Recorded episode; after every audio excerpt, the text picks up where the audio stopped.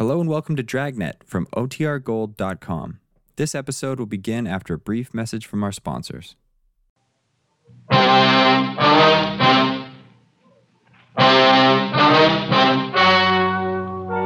story you are about to hear is true. The names have been changed to protect the innocent. Fatima Cigarettes, best of all king-size cigarettes, brings you Dragnet on both radio and television.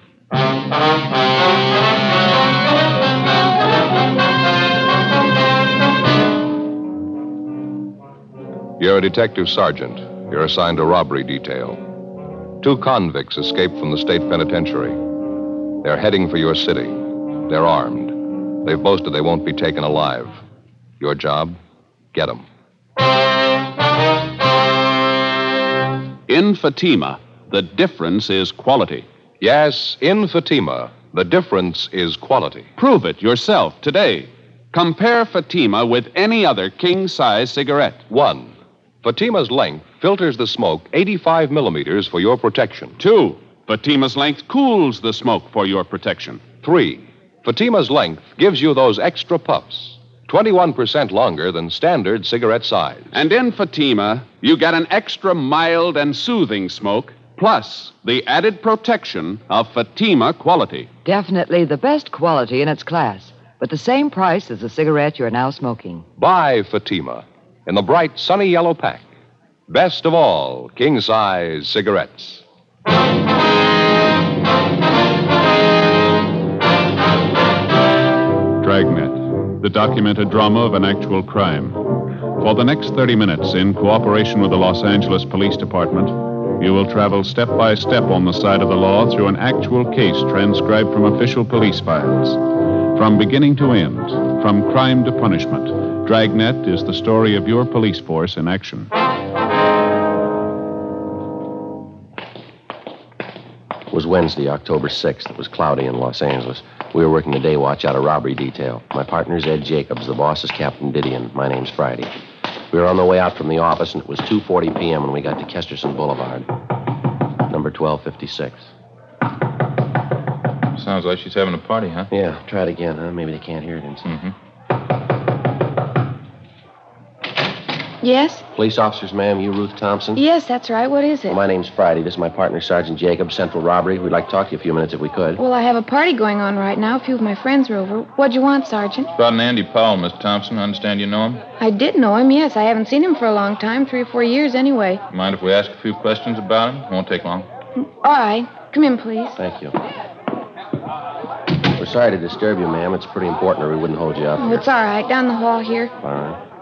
We can talk in the kitchen if you don't mind. It's my girlfriend's birthday today. Thought it'd be nice to have a little party for her. Oh, I see. Chair there, if you like. Oh, here, let me wipe it off.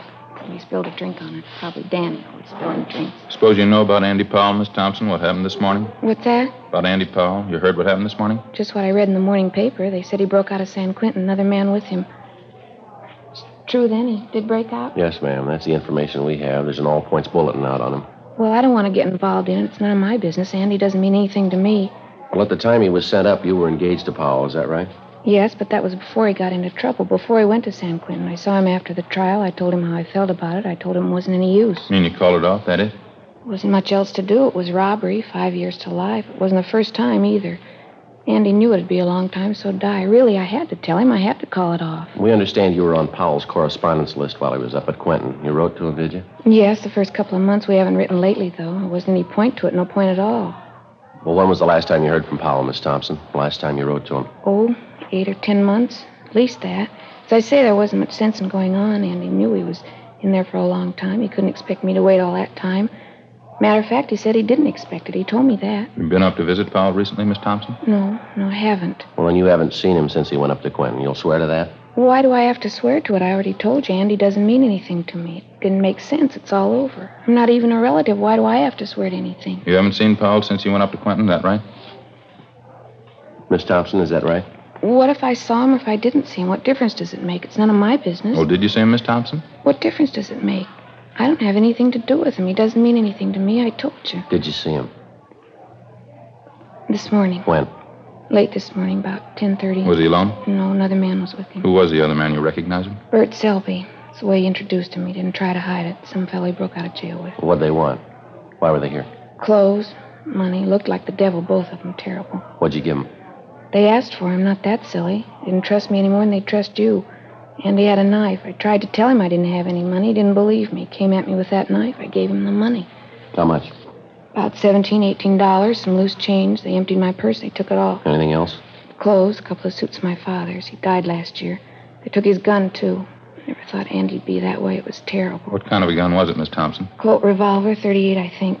They took that and the clothes and the money. It was about 10:30 this morning. How come you didn't report that?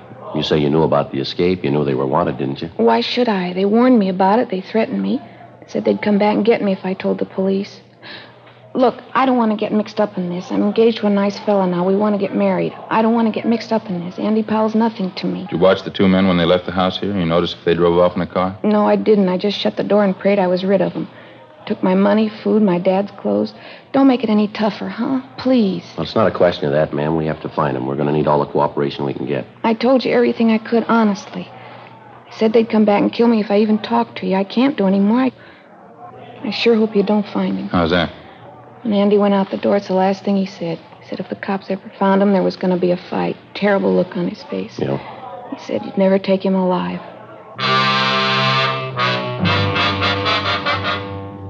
The APB had come in a few minutes before 8 o'clock that morning. It was from the warden's office, San Quentin. The two suspects had been assigned to an early morning work detail at the penitentiary, and they were first reported missing at the 7 a.m. count. Number one suspect was Andrew A. Powell, WMA, 29 years, 5'9", 175 pounds. Brown hair, blue eyes, tan complexion. Suspect number two, Bertram O. Selby, WMA, 31 years, 5'11", 160 pounds, blonde hair, gray eyes, tan complexion. Both of them had long criminal records. Both of them had been serving time for armed robbery. They'd used guns before. We figured if they had to, they'd use them again. Before we left Powell's ex-girlfriend, Ruth Thompson, we called the office and arranged for a 24-hour stakeout on her home in case the escaped prisoners returned. We also made arrangements for a stakeout at the downtown restaurant where she was employed as cashier. We passed along the information which the Thompson girl had given us, and a broadcast and an APB was gotten out on the suspects. 4:05 p.m., Ed and I continued making the rounds of all the known friends and associates of the escaped prisoners. We failed to come up with any more leads. 5:50 p.m., we went back to the city hall. Clouding up again, huh? Over there in the east? Yeah, the paper says rain tonight and tomorrow. We can sure use it. Oh, I can't. What's the matter? I haven't had a chance to get the shoemakers yet. Here. Look at that. Hole in my shoe. Been meaning to get them half-soled. I keep forgetting. Yeah. Don't tell me that's the only pair of shoes you got. No, I got another pair at home. They're not comfortable, though, not broken in. It's the trouble with this job. What do you mean? Shoes. You get a new pair, start wearing them around. It happens every time. Huh? No sooner you get the tops broken in, the soles wear out. It's a vicious circle. Yeah. Hi. What's the word? No, hi, Jess. Anything in the book for us, you know? I don't know. I don't think so. I'll check it. How'd you two make out? Any luck? Oh, not too bad, Jess. We know Powell and Selby were in town this morning. Good chance they're still here. Mm-hmm. Any kickback on that last all points we got out? Well, nothing so far. Gaffney and Ricketts are running down a couple of possibles right now. One of them might pan out. Nothing in the book, Joe. We're clear. Just saying, Ed, on this Powell and Selby thing, got a couple of possibles we're checking on. Both calls came in the last hour. One was a holdup, Olympic near Vermont. Mm-hmm. Pawn shop there. Two men pulled it off, slugged the owner, took clothes, money, 12-gauge shotgun. Well, how about descriptions on the men? Well, they seem to be fairly close. When I got over the phone, Gaffney and Ricketts are out talking to the victim. They took mugs of Powell and Selby along, waiting for their callback now. You said you had two calls. What was the other one? 211 and slugging out on Hollywood Boulevard just above Western. A couple of thieves knocked over a dry goods store. Some take clothes and money. Descriptions are pretty close there, too. Hollywood division's covering, waiting for their callback. You want to smoke? Yeah. Thanks. Here. Yeah, thanks. Thompson girl is the only one who had anything, huh? None of the others could help you out? Yeah, that's about the size of it. Apparently Powell doesn't have too many connections in town. Selby has even less. No more than a dozen names on that list, were there, Joe? Friends, relatives? An even dozen. A couple of bars Powell was known to hang out when he was in town. Checked them out, too. Nothing. Yeah. Well, they sure made a beeline here after they broke Quentin. Good 500-mile stretch. If they don't have the connections here to help them, then what's the big attraction? Yeah. They could have some help lined up we don't know about. Somebody to hide them out, keep them in groceries for a while. It's possible they're making a run for one of the border towns, Tijuana, Mexicali. Maybe Powell figured on more help from the Thompson girl. Clothes and money. Enough to get him and Selby over into Mexico, huh? She said all I got was $17. Had to cut corners to make it on that. Robbery, Gonzalez. Oh, yeah, Jack. You sure? Yeah, okay, fine, thanks. Bye. You got it. Jack Ricketts. He and Gaffney just finished talking to the owner of the pawn shop that was held up, the one on Olympic. Yeah. They gave him a handful of mug shots to check. He tabbed two of them, Powell and Selby. 6:30 p.m. A supplementary broadcast and an APB was gotten out on the two suspects, and the Record Bureau's photocopy room turned out 2,000 copies of Powell's and Selby's mugshot for distribution. At 9 p.m., a theater on Western Avenue was robbed of $192. Powell and Selby were again identified as the holdup men. The robbery victim, the manager of the theater, said that both men were armed, one with a .38 revolver, the other with a sawed-off shotgun. Neither the manager nor the two witnesses were able to tell us how the thieves got away from the scene of the crime, if they were on foot or if they had a car. 11:20 p.m. A hotshot call came through on a holdup at a liquor store and delicatessen down on South Central Avenue. For the third time that night, Powell and Selby were identified from their mugshots as the holdup men. They'd used the same weapons, the revolver that they'd taken from the Thompson girls' home and the shotgun that they picked up in the robbery of the Olympic Boulevard pawn shop. Again, the victims were unable to tell us how the suspects got away, whether on foot or by car. Midnight, 1 a.m. There were still no replies to supplementary broadcasts and bulletins which had been gotten out. 1:25 a.m. Another hotshot call came through, this time on a holdup and a slugging at the 2050 Room, a small nightclub on West 9th Street. Ed and I handled the call. For the fourth time, the bandits were identified as Powell and Selby, and for the fourth time, they'd made good their escape. We interviewed the manager of the 2050 Room, a Herman Saunders. Quite a few people in here at the time of the holdup, Mr. Saunders? Yeah, good for Thursday night, 30 or 40 anyway. We sure left in a hurry. This is the second time this year we've been knocked over. Insurance company isn't going to like it too much. Well, how much money did they take altogether, do you know? A little less than $600 from the cash register, mostly currency, some rolls of dimes and quarters. Got another $150 from my wallet. That's about it. They didn't take anything from the customers. Now, you're sure about that identification, are you? There's no chance of a mistake there? I'm positive. I'd know Andy Powell anywhere. I should know him. Like I told you, he worked for me a year and a half. I was here at 2050? Yeah, he worked behind the bar. Good man, too. I don't get it at all. You mean why it went bad? Well, yeah, that, too. What I mean is if you're going to hold up a place, you don't pick a joint where everybody knows you. I spotted Andy as soon as I saw him at the bar. So did a couple of the waiters. He wasn't wearing any kind of a mask? He didn't make any attempt to disguise himself? No, stood there big as life, him and this other fella. Didn't waste any time either. They pulled the guns, lined up everybody in the place, and stood them against that wall over there. Real Wild West style. Took over the whole place. Acted real wild, Andy and this other fella. Must be crazy. Nobody was hurt? Didn't slug anyone? I slapped a few of the customers around. I thought for a while they were really going to get rough. They had us lined up against the wall. Andy was acting tough. Had this knife with him, good 4-inch blade. Went right down the line, jabbing people with it, threatening them. Must be out of his mind. Now, you say he didn't take any money from the customers. Yeah, that's right. They worked it pretty fast. Emptied the cash register, then my wallet, then they beat it. Never so glad to see anybody go in my life. Well, how'd they get away? Do you have any idea on that? Old guy who sells papers down the corner, he says he thinks he saw a car pull away right after the stick-up. Said it was a blue sedan. Don't know how much stock you can put on it. The old man's eyes aren't what they used to be. Did you know Powell pretty well when he was working here, Mr. Saunders? I mean, did you know any of his friends, people he used to run with? No, I didn't know him that well. He worked for me, that's all. I still have his old address, the place he was living when he worked for me. I can get it if you want. Yeah, if you would, please. Sure, no trouble. I just don't get it. Don't get it at all. Of all the joints in town he could have held up, he had to pick mine, the one place he'd be recognized. You'd think he'd have better sense, wouldn't you? You'd think so, yeah. How'd I ever hire a guy as dumb as that, Powell, holding up the place he worked for? Biggest mistake he ever made. No, he made a bigger one yesterday. Yeah, what was that? When he broke prison. 2:05 a.m. Further investigation at the scene of the latest holdup failed to turn up any new leads. While Ed and I checked on Powell's former address, which we'd gotten from the owner of the 2050 Room, Gonzalez, Ricketts, and Gaffney continued checking the immediate neighborhood. In addition, a special detail from Metro Division was sent in to cover the entire area. The suspect's former address turned out to be a rooming house up on West Temple Street. The landlady remembered Andy Powell, but she had no forwarding address on him, and she could tell us nothing about his former friends and associates. We checked back with Gonzalez, Ricketts, and Gaffney, and they told us that besides the old newspaper vendor, the counterman at the coffee shop near the 2050 Room had also spotted a blue sedan leaving the vicinity of the nightclub shortly after the holdup. He was able to give them the make, the model, and a partial license number. A supplementary all points had been gotten out on it immediately, and the information relayed to DMV and auto theft detail. 3:10 a.m. Ed and I completed our assignment in the investigation and went back to the office to check for instructions from Captain Didion.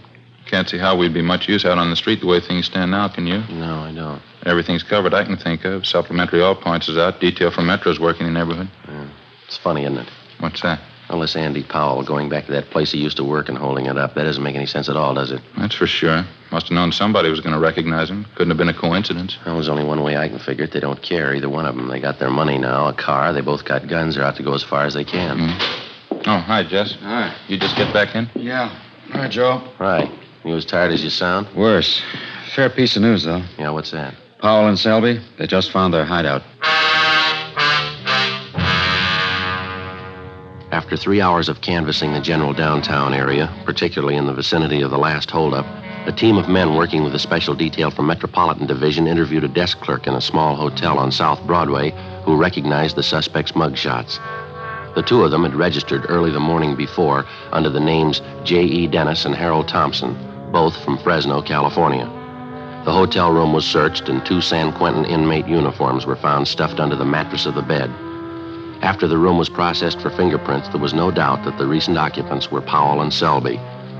The clerk had no idea when they were supposed to return. The hotel was staked out immediately, and the citywide search for the escaped prisoners went on. The following day, Thursday, October 7th, 11:30 a.m. Still no sign of the suspects, no further reports or leads as to their whereabouts. The search went on. Ed and I signed back in at the office. 10 minutes later, a long-distance phone call came in for us. When was that, Mort? Mm-hmm, mm-hmm. What's that? Yeah, close enough, right. We'll let you know, yeah. Bye. Mort Gere down in San Diego. Yeah, what do you want? One of the traffic officers was checking a car about 8 o'clock this morning, 586 parking. Mm-hmm. Blue sedan fits close to the description of the escape car. Well, it's a pretty common model, isn't it? Did he say anything else? Traffic man checked the inside of the car, glove compartment, found half a dozen rolls of dimes and quarters, same name stamped on all of them. Yeah. 2050 room.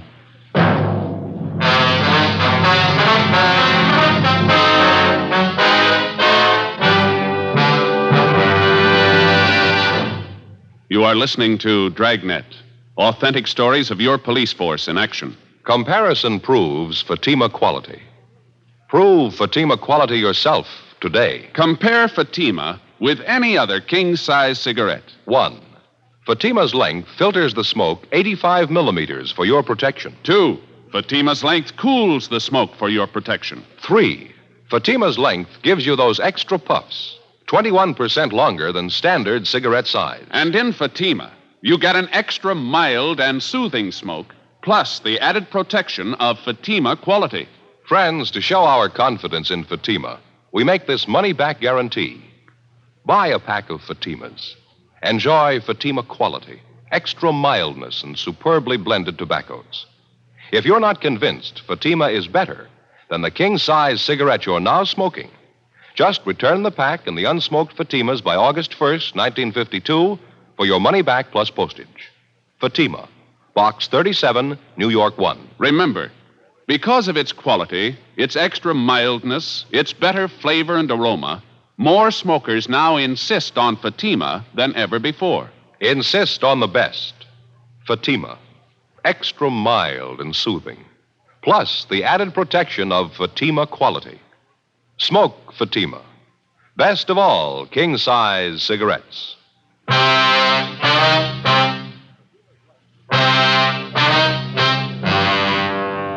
October 7th, Thursday, 1 p.m. After we got the report from Lieutenant Mort Gere that the escape car, along with a few dollars of the stolen money, had been located in San Diego that morning, Ed and I had a meeting with Captain Didion. It was beginning to look like our first hunch was right. Powell and Selby's 24-hour campaign of holdups in the Los Angeles area had netted them a fresh change of clothes and more than enough money to live on for a while. With the locating of the escape car in San Diego, it looked like the suspects were apparently taking the next logical step.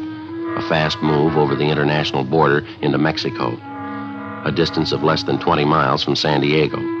Probably they figured once over the line, they had a good chance of losing themselves. 1:40 p.m. On Captain Didion's orders, Jess Gonzalez, Ed, and I got in the car and headed south for San Diego with a supply of mugshots of the escaped prisoners. We got there a few minutes after 4 p.m. We went directly to the San Diego PD, where we contacted Sergeant Tony McGuire, robbery detail. Tough week, huh? Sure they've been driving you crazy up there. Just about, Tony. 4 robberies in 24 hours, giving us a run. How about Mort Gere? You around? Yeah, he just went down the hall, Jess. Ought to be back in a minute. Hey, why don't you fellas sit down? Yeah, thanks very much. Well, what's the latest, Tony? Anything since you picked up that blue sedan? No, not much. Got the car in the impound, had a duster for prints. We made them all right, both sets, Powell and Selby. No sign of them around town? No, got it pretty well covered, too. Not a trace. Well, we're in a good spot to make it over into Mexico. Hate to disappoint you. What do you mean? We think they already made it. At 6 o'clock that night, Gonzalez, Ed, and I, together with Lieutenant Gere, Tony McGuire, and Sergeants Gayton and Schultz, drove south from San Diego to the international line. We left mugshots of Powell and Selby with the immigration officers at the entry gate. Then we drove into the town of Tijuana, contacted the local commandant of police, and he promised us full cooperation. He assigned a special detail of his men to work with us in covering the town. At 8 p.m., the block-by-block canvas of the city began.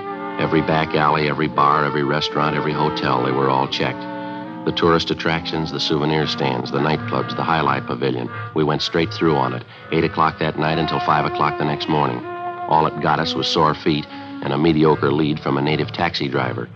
After being shown the mugshots, he told one of the Mexican officers in the detail that about noon that day, he'd picked up 2 Americans resembling Powell and Selby and driven them to the town of Tecate, another Mexican tourist spot about 25 miles to the east.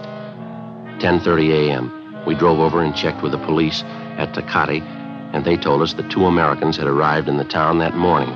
He invited Jess Gonzalez to go along with the 3 of his men to the hotel where the men were supposed to be staying. Ed and I waited in the office. Hi. All right, Jess, what do you got? Oh, not much. Went over to the hotel. The 2 men weren't there. Desk clerk says they told him they were driving out to a little village about a mile from here. Mm-hmm. Police commandant asked me to come back here and wait. Said he and his men would drive out to the village and check the men out. That seems a little funny, doesn't it? Well, he didn't invite me to come along. It's not a good idea to push him. I mean, after all, it's his jurisdiction. Yeah. We're supposed to wait here till they get back? Yeah. I'm out to him now. Si, policia? Uh-huh, yeah. Si. About half an hour, yes, sir. All right, gracias. Goodbye, see. The commandant, he and his men found the 2 Americans. Yeah? No go. They're not Powell and Selby.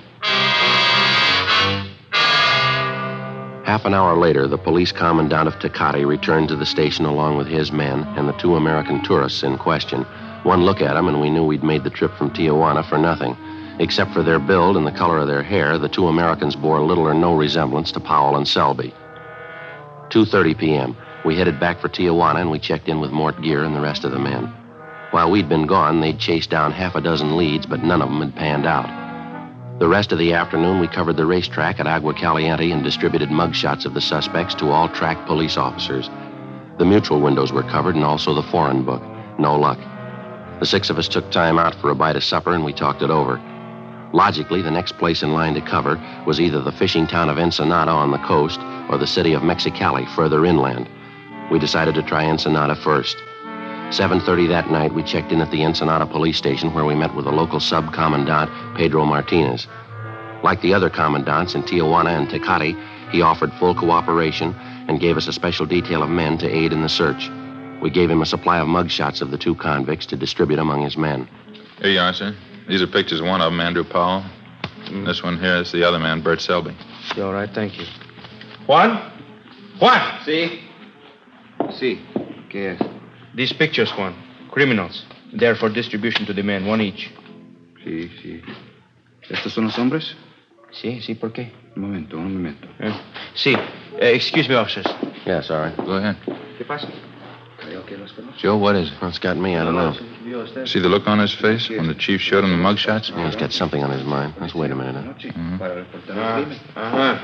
Officers, I hope you will excuse me. Yes, sir. Anything wrong? My assistant, Teniente Sanfilippo, he says he knows the pictures of these men. Oh, how's that? He says he saw these men this morning here in Ensenada. Yeah, he's sure about that, is he? Yes, sir. He says he's sure. He says the 2 men were here last night, right here in the station. You mean your men booked them in? They committed some kind of crime? Oh, no, sir. They came in to report a crime. 8:20 p.m. On further questioning, the assistant to the Ensenada commandant of police told us that the night before, 2 men answering Powell and Selby's description had come in to file a complaint at the central police station. They charged that they'd had their pockets picked at a local bar while they were under the influence of alcohol. The 2 complainants, who matched Powell's and Selby's descriptions perfectly, signed themselves J.E. Dennis and Harold Thompson. both from Fresno, California, the same names and addresses that had been used by the occupants of the Southside Los Angeles hotel room where the discarded prison uniforms had been found a day and a half before. After a brief talk with the police commandant, he dispatched a special detail to go out and pick up the two men registered as Dennis and Thompson at a motel near the south end of the city. At the commandant's request, we remained at the office. 9 p.m., 9:30. The detail assigned to the job returned, but with only one of the suspects with him, Andrew Powell. While resisting arrest, the other suspect, identified as Selby, received a cut forehead and was being taken to a local clinic for treatment. The commandant briefed us on what had happened. The rooms were searched, Officer Friday. Some money was found, also two guns, a revolver, a shotgun. Here they are. All right, thanks very much, sir. Powell, how about it? You ready to cop out? What are you talking about, cop out? What'd you guys come all the way down here for anyway? You can't touch us. What makes you think we can't? You can't, that's all. You know better. You can't arrest us down here. No jurisdiction. We didn't arrest you, Powell. The Mexican officers did. Okay, fine. Now, how do you expect to get us out of Mexico? Guess again, copper. You know you can't do it. You haven't got the right to. Maybe. You want to tell us where you have the loot, the money you took in those holdups? Why should I? Look, why don't you admit it? We got you beat. We got over the line. You can't touch us down here. I don't bet on that, mister. Commandant? Yes, sir? You want to tell them how it stands? I will see that the general in charge of the Northern District is notified in the morning of your case. He will see that you and your partner are deported. What are you trying to pull? You can't do that. You know it. It's illegal. So is robbery, Powell. Come off it. Doesn't make any difference. You can't touch us in Mexico. It's against the law. You can't touch us. A popular misconception, Mr. Powell. I'm afraid you have made a mistake. If you like, you can pass the word. How long would it be for us to receive the prisoners at the line, sir? I don't know. A long time, I think. Maybe as long as 1 o'clock tomorrow. You know, you can't do this. You'll never get away with it. I know a lawyer in Tijuana. I'll get him to straighten that out. You understand, Sergeant. We can't hand these men over to you now. But if you will be at the international border at 1 o'clock tomorrow, I'm sure they'll be crossing over. You can't do this. It's illegal. You know you can't. We're going to try. Wasting your time? Why don't you admit it? You can't arrest us. We got over the line. We got you beat. You can't arrest us, and you know it. You know that, don't you? There's only one thing I know for sure, Powell. Yeah? San Quentin. You got out, and you're going back.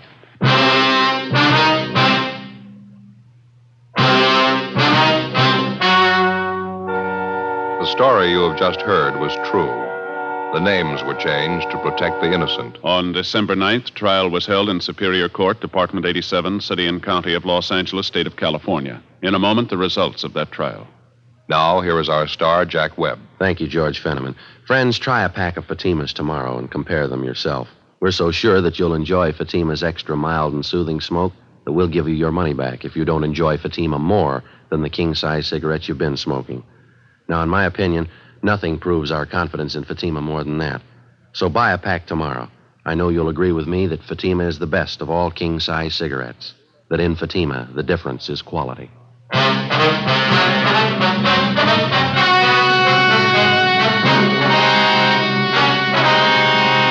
Andrew Powell and Bertram Selby were deported from Mexico as undesirable aliens and turned over to U.S. authorities at the international border. They were immediately arrested by police officers on the American side and returned to Los Angeles for trial. They pled guilty to 4 counts of first-degree robbery and received sentences as prescribed by law. First-degree robbery is punishable by a prison term of from 5 years to life. After being returned to San Quentin, Powell and Selby were filed on, tried, and convicted of escape. Both of them are now serving life terms in Folsom State Penitentiary, Represa, California. For their cooperation in preparing tonight's broadcast, Dragnet wishes to thank Chief of Police Adam E. Jansen and the San Diego Police Department.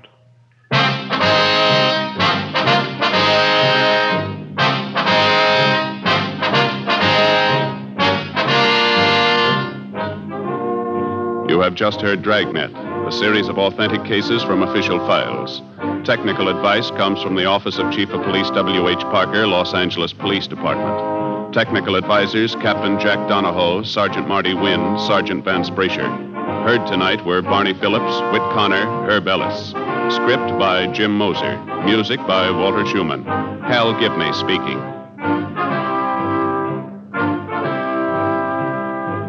Fatima Cigarettes, best of all king-size cigarettes, has brought you Dragnet, transcribed from Los Angeles.